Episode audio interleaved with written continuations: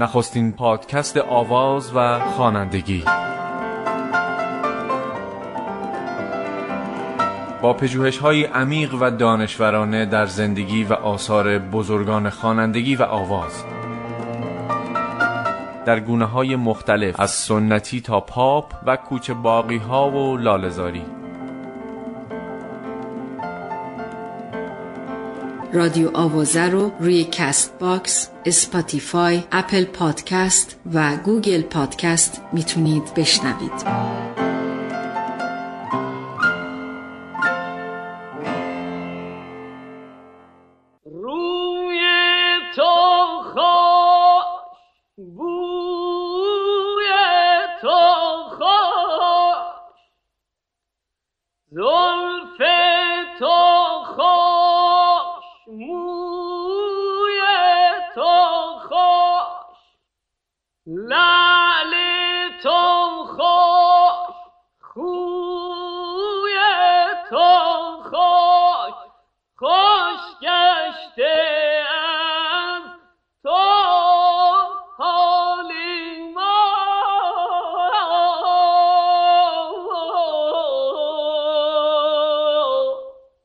در اپیزود اول از کم و کیف حضور سید جواد زبیهی مناجات خان معروف در سپهر موسیقی مذهبی ایران سخن گفتیم. در اون اپیزود اگر شنیده باشید اشاره کردیم که زبیهی صدای بسیار رسایی داشت و نزدیک به سه دهه در مهمترین زمانها در برنامه های مذهبی حضور داشت و به نوعی باید بگیم که زبیهی اون زمانها رو از آن خود کرده بود و گفتیم که او مثل مهمترین افراد مملکتی از تریبون زنده برخوردار بود. همچنین از کیفیت صدای زبیهی گفتیم. برخی از آوازهای ایشون رو براتون پخش کردیم و به سابقه ربنایی که او ساخته بود و نیز ربنای محمد رضا شجریان پرداختیم. در این اپیزود ما به زندگی او پس از انقلاب سال 57 در ایران می‌پردازیم. دورانی که اکثر برنامه سازان و هنرمندان شاغل در رادیو و تلویزیون یا از این رسانه رفتند و یا تصفیه شدند که زبیهی هم از جمله این افراد بود.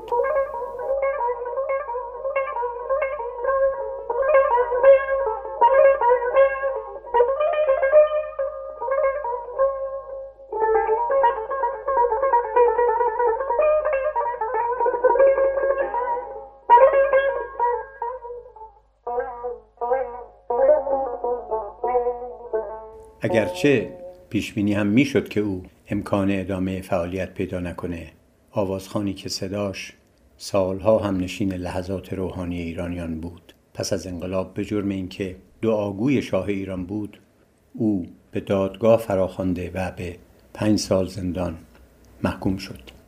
روزنامه کیهان در 15 فروردین 58 یعنی کمتر از دو ماه بعد از انقلاب بهمن 57 از دستگیری او از سوی سپاه پاسداران انقلاب خبر داد.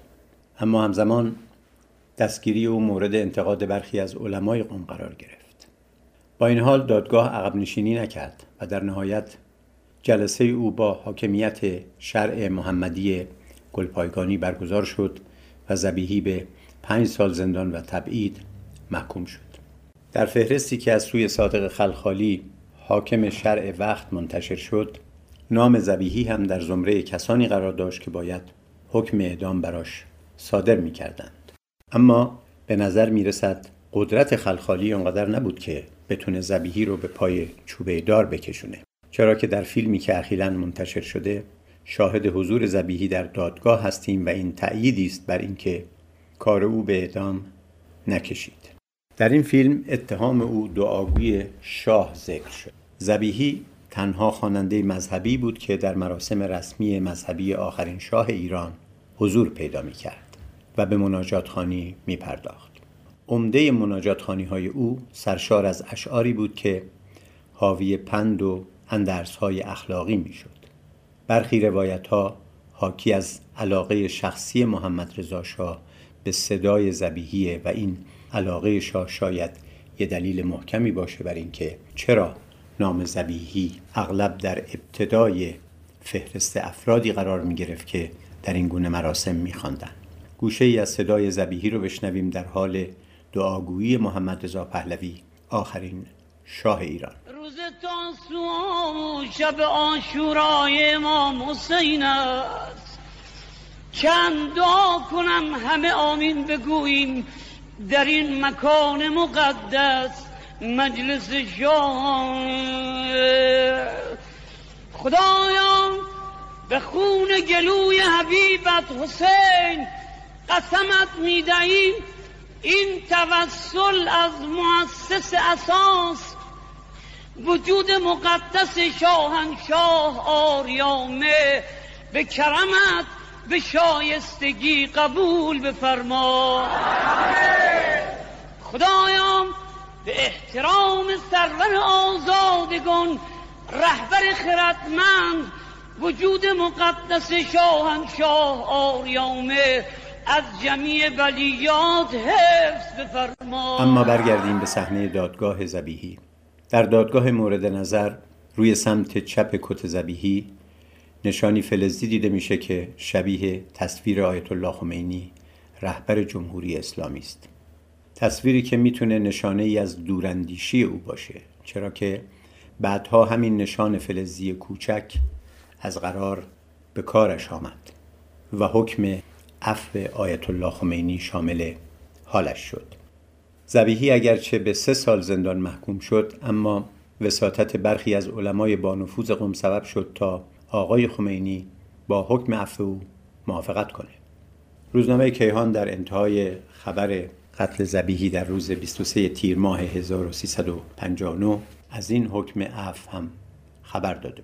اگرچه در خاطره که احسان نراقی از رئیس زندان اوین نقل کرده آورده که رئیس زندان سه ماه اون رو بیشتر در زندان نگاه داشت و به زبیهی توصیه کرد که بهترین جا برای تو زندانه و اگر بیرون بری این جماعت تو رو به قتل میرسونن نراقی در کتاب از کاخ شاه تا زندان اوین به نقل از رئیس زندان نوشته که اگر بری بیرون با این جو ضد شاهی که وجود داره خیلی برات خطرناکه و هر آن ممکنه یکی در این بلبشو بیاد و حسابت رو برسه. زبیهی اما نتونست بیشتر از سه ماه در زندان طاقت بیاره و بی توجه به توصیه آدم سرد و گرم چشیده ای چون رئیس زندان که از جو ضد شاهی در خیابانها خبر داشت از زندان رفت و چند ماه بعد رو بوده شد و سپس به قتل رسید در تیر ماه 1359 روزنامه کیهان و اطلاعات از کشف جسد او خبر دادند. دختر زبیهی روز بعد از واقعه به خبرنگار گفته بود که ساعت یک بعد از ظهر روز یک شنبه 22 تیر دو نفر به منزل ایشان در نارمک میان و میگن از اداره مبارزه با منکرات اومدن و به زور وارد خانه ما شدن و پدرم را در حالی که حتی کفشش را نپوشیده بود با خود بردن. به در امیدواری سر انقیاد سودم به ره نیازمندی قدم وفا زدم.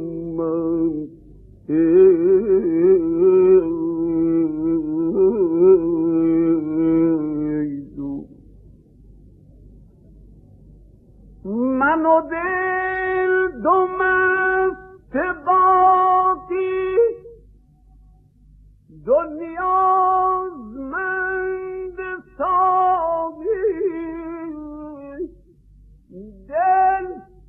مست بازه فقر می فنا زدم من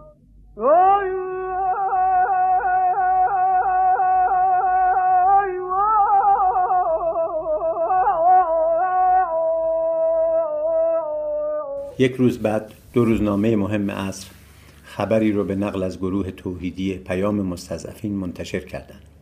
در این اطلاعیه با هشدار به دادستان و دادگاه انقلاب و توصیف اونها به عنوان افراد و نهادهای سازشکار از اینکه این دادگاه و دادستان سر اکیب های وابستگان رژیم سابق رو یکی پس از دیگری آزاد می‌کنه اعلام کردند در نیمه شب 21 4359 در دادگاه انقلاب اسلامی سید جواد زبیهی را محاکمه و به اعدام محکوم کردند.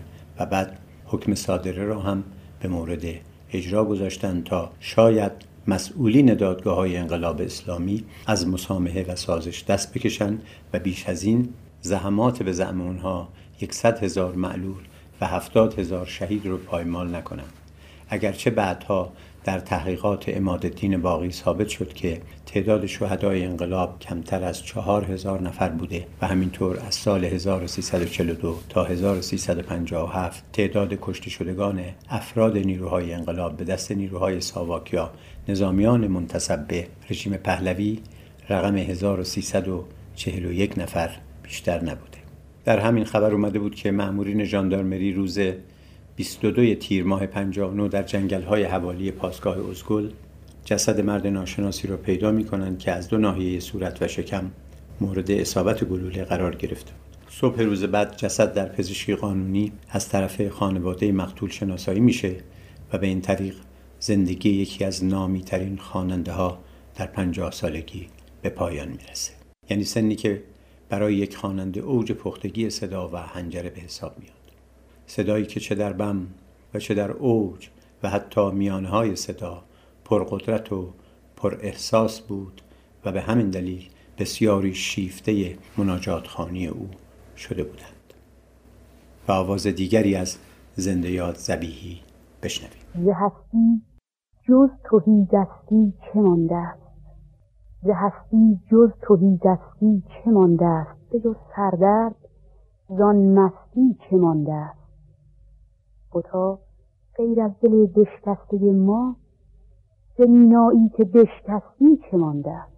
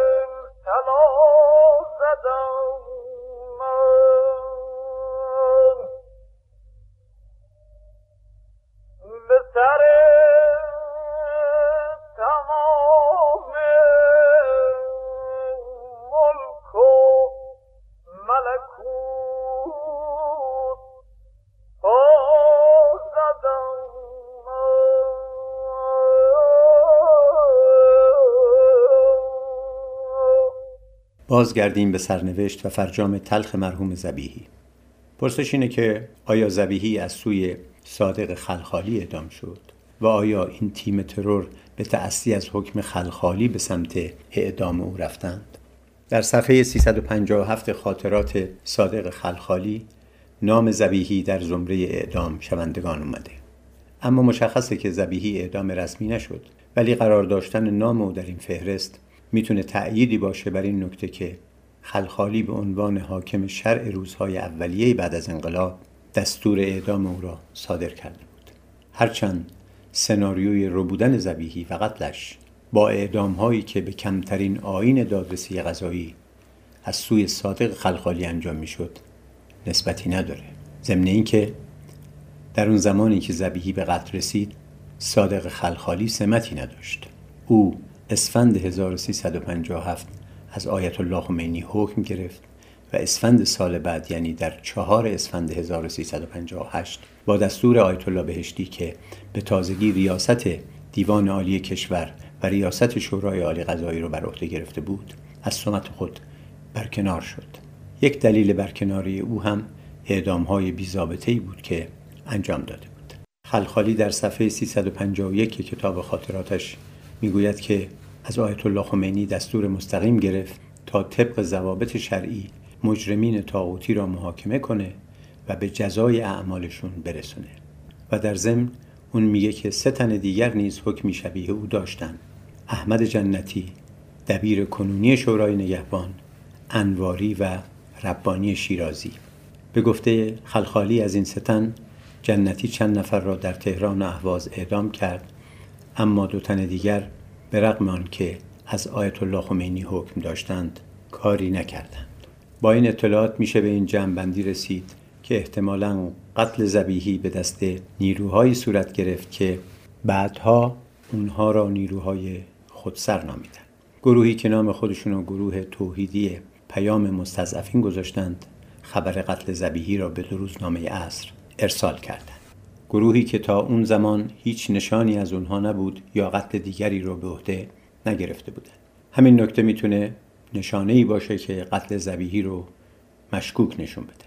اما با توجه به اینکه نیروهای خودسر مذهبی بدون حکم شرعی کاری انجام نمی‌دادند لذا آوردن نام زبیهی در فهرست اعدام شوندگان صادق خلخالی می‌تونه مجوز شرعی برای هر گروهی باشه که نسبت به این خواننده و مناجات خان نامی حتی کینه شخصی داشتند. اما جدای از این جو عمومی انقلابی های اون سالها بر ضد کسی بود که به نوعی با ساواک و یا یکی از خاندان شاه انتصابی داشتند.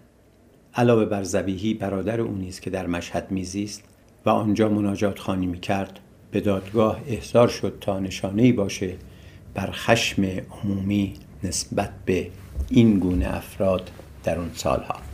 برای اینکه تصویر دقیق تری از وضعیت و سپهر عمومی مخالفت های مردم عادی با این گونه افراد پیش رو باشه به سخنان محمد علی ابتهی که یکی از شاهدان دادگاه برادر زبیهی در مشهد بوده لطفا گوش کنید. محمد علی ابتهی در گفتگو با ما به جو اون زمان این گونه اشاره کرده.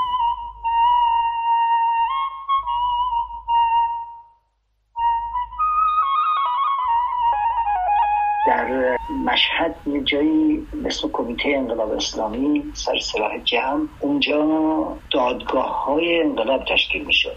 وقتی سالن بزرگی داشت دادگاه های معروفی پخش می‌شد انجام می‌شد. آقای شیخ علی تهرانی که شوهر خواهر آقای خامنه و بعد رفت عراق و طول جنگ از رادیو عراق صحبت می‌کرد علیه ایران ایشان حاکم شهر بود. بعد یه سالن بزرگی بود من نشتم از اونجا پیش آقای تبسی بودم آمدم پایین گفتن که الان اینجا سالن محاکمه آقای زبیحیه. زبیحی برادر مشهدش گفتن دادگاه اونه. من رفتم توی جلسهشون یه سالن بزرگی بود پر جمعیت بودم. آخرا نشسته بودم. توی سالن نشسته بودم خودم ناظر بودم. آقای آشخالی تهرانی اونجا محاکمه می‌کرد و می‌گفتن که دلیل محاکمش این بود که چرا شاه رو دعا می‌کنی. اونم خیلی حالت مظلومانه داشت اونجا. نشسته بود گفتش که خب من توی همین بحثی بود که من توی سیستم هست جملاتش یادم نیست. بعد اون آقای تهرانی دستور داد از بلنگوهای همین سالن دادگاه صدای آقای زبیهی رو پخش کردم صداش هم چون تیکه که پخش کردن همینجور با همین آواز خودش میگو خدا و یا اعلا و حضرت همایون شاهنشاه یا مهر محفوظ بدار مثلا. شما نمی‌دونم که چقدر می‌تونید یا یادآور باشید که اون سالهای اول انقلاب چه فضا تنگی بود. اینو که پخش کردن خب پخش کردن تمام محیط دادگاه به هم ریخت به شکلی که داد می‌زدن اعدام اعدام اعدام و آقای زبیحی رو معمولین به خاطر اینکه اون جمعیت بلند شده بود توی مقداری مثلا فضا جوری بود که مبادا بریزن سرش و اینا زود از در پشت دیگه بردن بیرون و دادگاه تموم شد.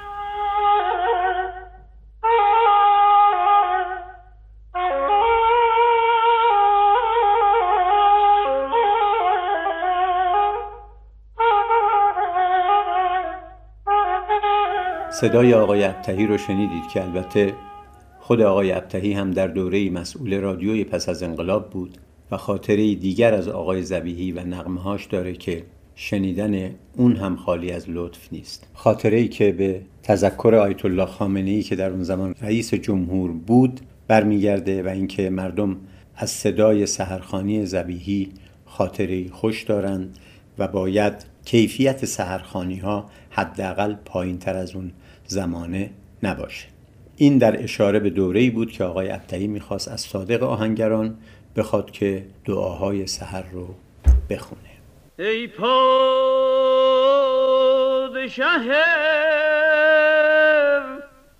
خوبا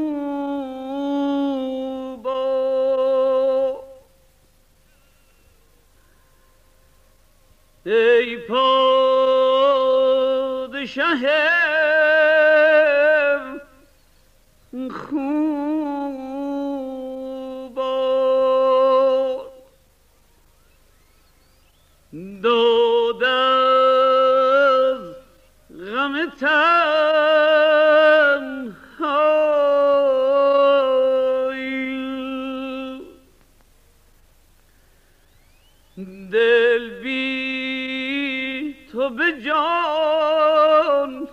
Oh.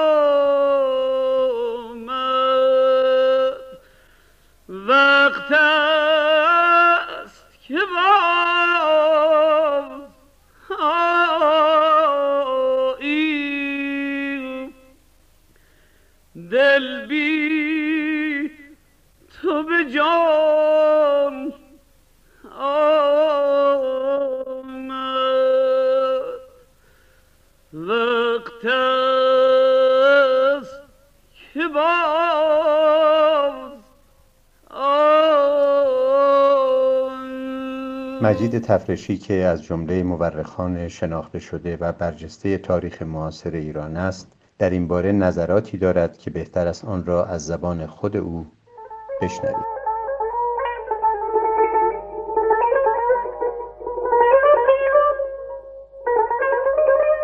ببینید آغاز پیروزی انقلاب و بلکه حتی از چند روز قبل از پیروزی انقلاب حرکاتی رخ داد که نشان دهنده این بود که گروههایی ورا و فرای روند و پروتکل قانونی دوست دارن ای رو به اصطلاح به مجازات برسونن به اتهام همکاری با رژیم پهلوی با نظام پهلوی. قبلش هم پیش اومده بود یه مورد یکی از اماره ارتش ترور شد در جلوی مقر جاندامری در خیابون انقلاب قبل از پیروزی انقلاب. ولی بعد از پیروزی انقلاب وقتی که دادگاه انقلاب تشکیل شده و اولش هم چند از نظامی ها ادام شدن مدام از طرف گروه های تندرو که عمده ترینشون های فدایی خلق و سازمان مجاهدین خلق و البته ده ها گروه دیگه کوچکتر این شعار داده می‌شد که اعدام باید گردد و حکومت جمهوری اسلامی چه در مسئله مناسباتش با غرب به خصوص با آمریکا چه در مسئله شاه و چه در مسئله دستگیری و اعدام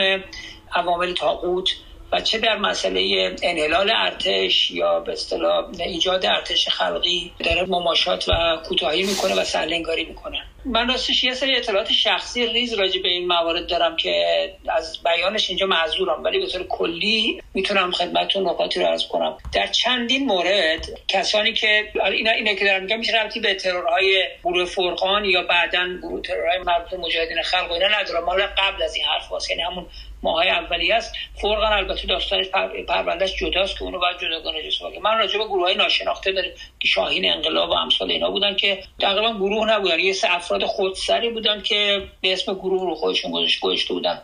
و البته یک روندی بود که اینا یه بخشی از اون روند بودن. اینا دو دسته آدم رو ترور کردن که بعضی رو ما می‌شناسیم بعضی ها معروف نیستن اصلا.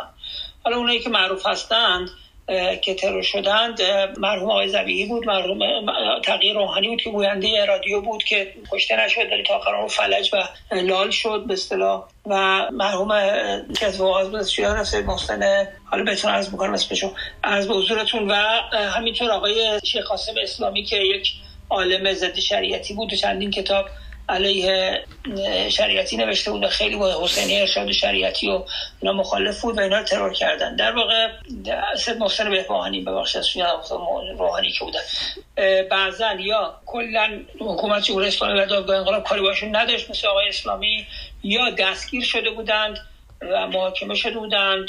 احکام کمی برشون ساده شده بود یا تبرئه شده آزاد شده بودند. هر دو هر چند مورد شده داشتیم. و کسانی که علیه اقدام کردن حرفش این بود که اینا یا حکومت بهشون بی جهت مماشات کرده و حکمی که دادن به اندازه لازم و کافی نبوده و باید خلاصه به حقشون برسن و در واقع مسئله اینه که این افراد باید کشته بشن برای اینکه عدالت اجرا بشه. حرفشون این بود. و اونقدر این مسئله برای یه دی جدی بود که در یک موردش که حالا جزئیاتش نمی‌خوام بگم یکی از این افرادی که ترور کردن اشخاص ترور کننده می‌گفتن وقتی که این کار انجام شد هنوز به ما به مثلا منازل اون نرسیده بودیم یه گروه دیگه اینو به عهده گرفتن. یعنی عده مشتاق این کارا بودن. جو جامعه متاسفانه تشویق می‌کرد هم تو شما گفتین در خاطرات آقای ابتهی و علیه این موارد بود و امثال آقای زبیهی یا تغییر روحانی یا بهبهانی یا اینا رو به اصطلاح به عنوان بلندگویان و بلبل های رژیم پهلوی اسمی بردن این این, کلمه بلبل شاه بلبل به سلطنت. و در واقع خواستار این بودن که اینو کشته بشن. متاسفانه عقل سلیمی هم نبود که جلوی اینو وایسه و با شجاعت و با صراحت کار رو غیر قانونی اعلام بکنه. تا حدی مماشات می‌شد. گاهی از روی ترس گاهی از روی اعتقاد گاهی از روی بیتفاوتی.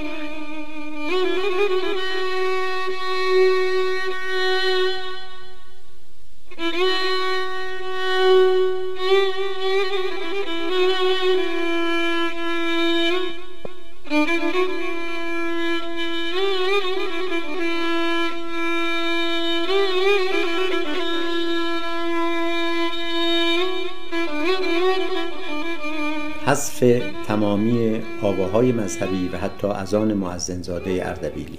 جو انقلابی اون زمانه به گونه ای بود که هر فردی که کمترین فعالیتی پیش از انقلاب داشت عملا انگ و تهمت تاغوتی بر پیشانیش میچسبوندن. به همین دلیل تقریبا تمامی آواهای مذهبی تولید شده قبل از انقلاب به یک باره کنار نهاده شد. حتی صدای اذان معزنزاده اردبیلی هم اجازه پخش از رادیوهای اوایل انقلاب رو نداشت. بعدها معزنزاده اردبیلی و از آنش ثبت ملی شدند و از او با عنوان معزن یا بلال جمهوری اسلامی یاد شد. در حالی که معزنزاده اردبیلی از آن رو در سالهای میانی دهه پنجاه خوانده بود و نه پس از انقلاب. به بخشی از ازان معزنزاده اردبیلی گوش کنیم که اونو در گوشه روح الارواح از آواز بیات ترک ساخته بود. توكلت على الله الذي لا يموت والحمد لله الذي لم يتخذ صاحبة ولا ولدا. ولم يكن له شريك.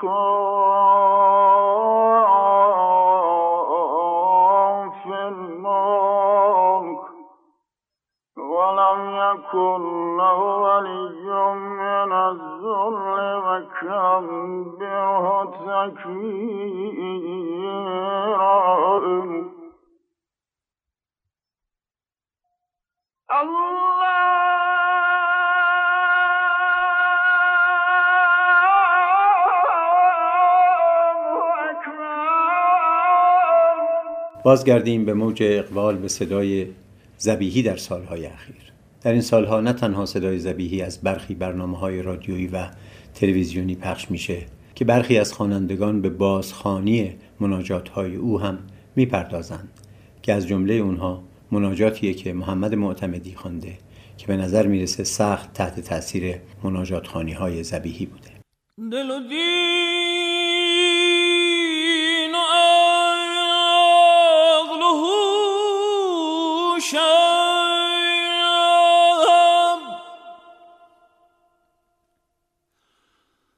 را براب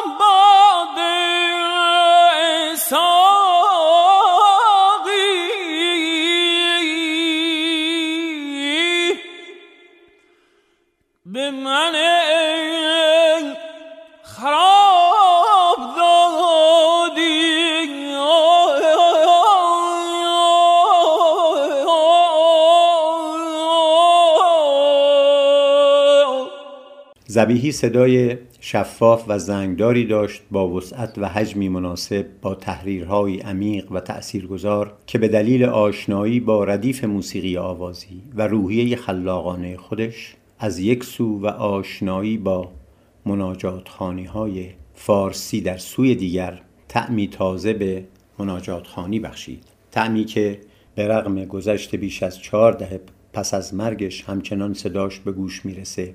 و آواهاش تقلید میشه تا این گفته تثبیت بشه که آدم ها میرن اما آنچه باقی میمونه صداست. صدایی که همچنان آدمی را جدایی از روزمرگی ها به دنیای دیگر می‌برد. جهانی که با جان و درون آدمی سر و کار داره و معنویتی به آدم میبخشه و تجربه دینی برای دیندارانی است که با این صدا خو کرده بودند و این صدا اونها را به یاد شب بیداری ها و سهرهایی میندازه که پدران و پدر بزرگ های اونا با اون دمخور بودن. من عاشق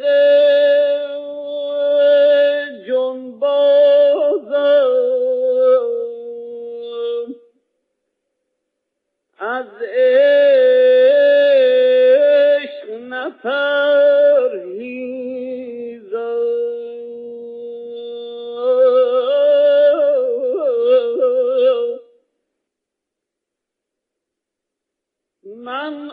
عاشق جنبازم و از عشق نپرهیزم. من مست سراندازم از عربده نگریزم.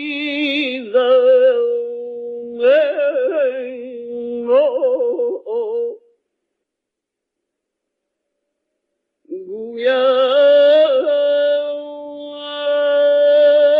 رفیقانم. گویم رفیقانم از عشق نپرهیزید از عشق بپرهیزم پس با چه در آمیزم؟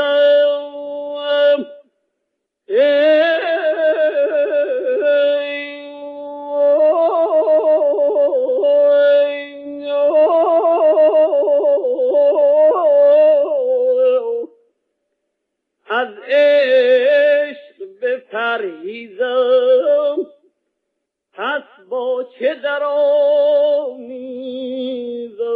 و این بود اپیزود پایانی زندگی و فعالیت های هنری و مذهبی زنده یاد سید جواد زبیهی از رادیو آوازه این اپیزود را به شما تقدیم کردیم.